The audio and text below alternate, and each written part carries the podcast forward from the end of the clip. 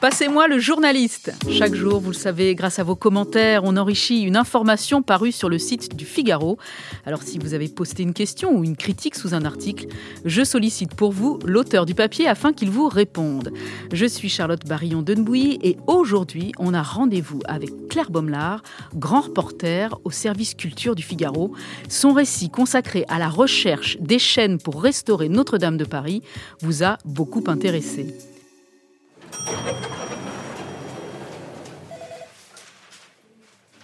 Bonjour Claire. Bonjour. Merci d'être avec nous aujourd'hui pour répondre aux questions des internautes qui ont été nombreux à commenter votre article sur la récolte des 2000 arbres qui serviront à reconstruire la charpente de la cathédrale détruite lors de l'incendie en avril 2019. Vous vous en doutez, Claire, cette récolte de milliers d'arbres, pour laquelle d'ailleurs vous précisez que la filière bois préfère ne pas parler d'abattage afin de ne pas froisser les écologistes, eh bien cette récolte de milliers d'arbres suscite la colère de certains lecteurs qui s'étonnent de ce recours à une solution qu'ils jugent anti-écolo. C'est le cas d'Afterwork qui écrit Scandaleux d'abattre des chênes centenaires pour construire une charpente qui ne se verra pas et qui pourrait être conçue avec de nouveaux matériaux beaucoup plus écologiques. C'est également l'avis de Régimbard. Je suis loin d'être écologiste, mais le choix fait de reconstruire la charpente en bois me navre. Tous ces beaux arbres, une charpente en acier eût parfaitement convenu. Pour d'autres internautes, au-delà de l'aspect écologique, c'est la question de la sécurité future de l'édifice qui se pose. Ainsi, Léandre Erdnael affirme Très mauvaise idée de reconstruire la charpente en bois. Ce qui a brûlé brûlera et la prochaine fois, c'est peut-être la cathédrale qui partira en fumée. Et enfin, pour Pingouin 18, des précédents auraient pu servir d'exemple à suivre. Il explique combien sont ceux qui savent ou remarquent que les charpentes des cathédrales de Reims et de Nantes, elles ont aussi été incendiées, sont en béton et que celle de Chartres est métallique. En quoi cela nuit-il à la magnificence de ces cathédrales? Claire Bommelard, peut-être pourrez-vous éclairer nos internautes. Pourquoi ce choix de recourir à des arbres centenaires et non pas à des matériaux comme l'acier ou le béton? Ah bah, je ne sais pas si vous avez suivi toute la polémique autour de la restauration de Notre-Dame, mais euh, il y a eu euh, des discussions sans fin pour savoir s'il fallait la reconstruire à l'identique ou pas à l'identique. Et après des débats très nourris, des commissions, des, sondages et que sais-je, des avis d'experts qu'on a largement publiés dans le Figaro d'ailleurs, il a été décidé de reconstruire à l'identique.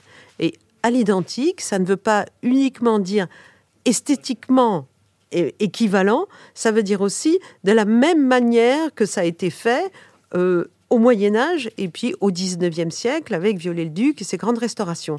Et que ça soit au, au XIIIe siècle ou au XIXe, on a pris du chêne et du plomb. Donc, on va prendre du chêne et du plomb. Alors, on pourrait dire peut-être un autre arbre que le chêne, mais celui-là est très solide. C'est le matériel noble par excellence, le matériel des grandes charpentes. Donc, effectivement, ça laisse un petit goût amer à tous ceux qui auraient aimé faire autrement. Mais cette question est tranchée depuis un an. Donc maintenant, on est dans la queue de comète de cette décision.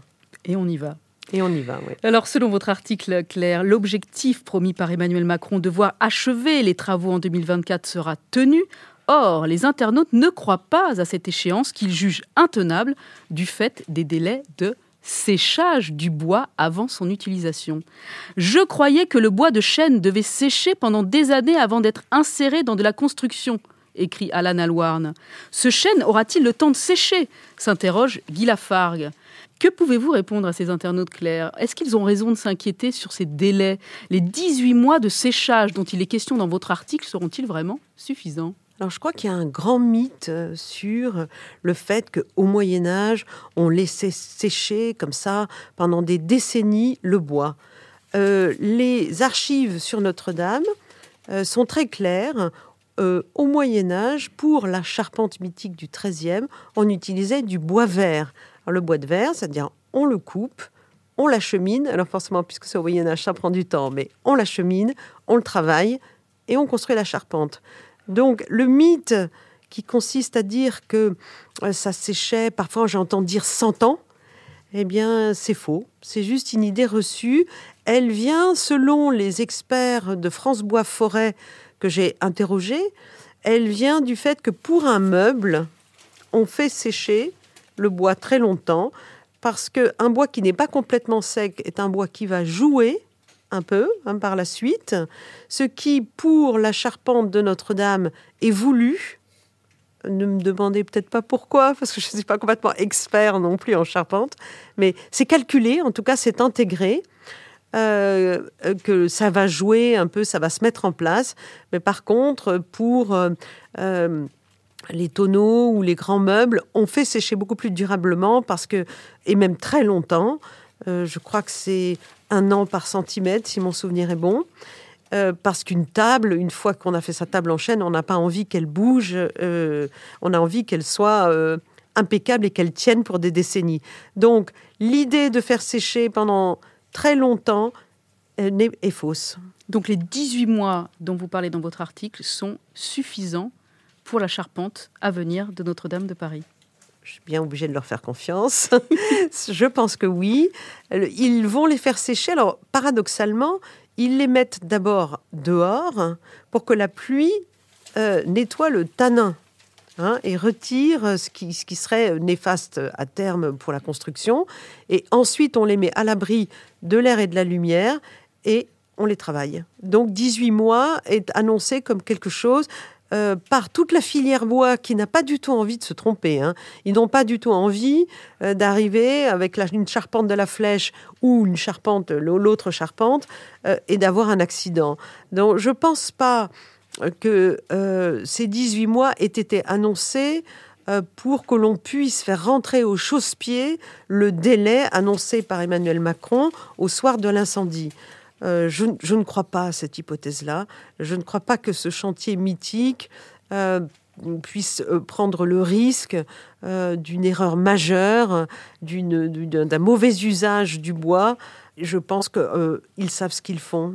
Allez Claire, j'ai une dernière question pour vous. Votre papier explique que le bois de la charpente viendra exclusivement de forêts françaises et que, pour le symbole, l'origine du bois couvre même, grosso modo, tout le pays. Oui, mais voilà, écoutez ce qu'écrit Lucky Dom Dom.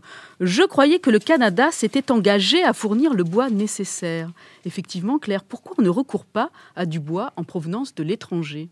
En fait, il va y avoir deux campagnes de récolte du bois il va y avoir 1000 arbres qui sont choisis pour l'instant et il y aura 1000 arbres choisis dans un autre temps. Les 1000 premiers arbres viennent de forêts françaises. On a voulu couvrir le territoire. Il faut savoir que énormément de gens ont envie de donner. Et il y a même quelque chose d'assez beau de penser que un petit propriétaire privé va avoir un bout de lui-même dans cette cathédrale connue dans le monde entier. Et effectivement, l'internaute soulève quelque chose qui est vrai, qui est de très nombreux pays. Ah, effectivement, Justin Trudeau a proposé en 2019 de donner euh, tous les arbres euh, euh, utiles à la reconstruction de la charpente. Mais il y a aussi la Roumanie, par exemple, qui est un, pays très forestier. Où, il y a beaucoup de pays qui ont proposé. Et je crois que ça va faire partie de la deuxième campagne de récolte avec une une gestion peut-être un peu mesurée, euh, de manière à ce qu'on n'ait pas non plus euh, euh, trop de problèmes logistiques, parce que il faut les acheminer, il faut passer des accords, il faut, enfin tout ça est compliqué quand même. Mais je pense que dans la deuxième campagne, il y aura davantage d'ouverture à des dons étrangers, quels qu'ils soient. Donc on pourra dire que la charpente future de Notre-Dame de Paris sera internationale? Oui, il y en a deux, hein, charpente. Il y a celle de la flèche et puis euh, celle que l'on connaît, la vieille, là, qu'on doit, la vieille datant du Moyen Âge qu'on doit reconstituer. Euh, donc oui, on peut imaginer que euh, dans la reconstitution de la charpente médiévale, il y aura peut-être un, bout du monde entier dans la cathédrale, un bout de l'humanité, comme il y a tellement de donateurs étrangers. Absolument. Donc ça sera à l'image de tout ça. Merci encore Claire Baumlard d'avoir pris le temps de répondre aux commentaires des internautes. Je rappelle que vous êtes grand reporter au service culture du Figaro. Ce podcast est produit par Guillaume Cabaret. On se retrouve très vite pour un nouvel épisode de Passez-moi le journaliste. En attendant, continuez à commenter les articles du Figaro. Vous le savez, votre avis nous intéresse.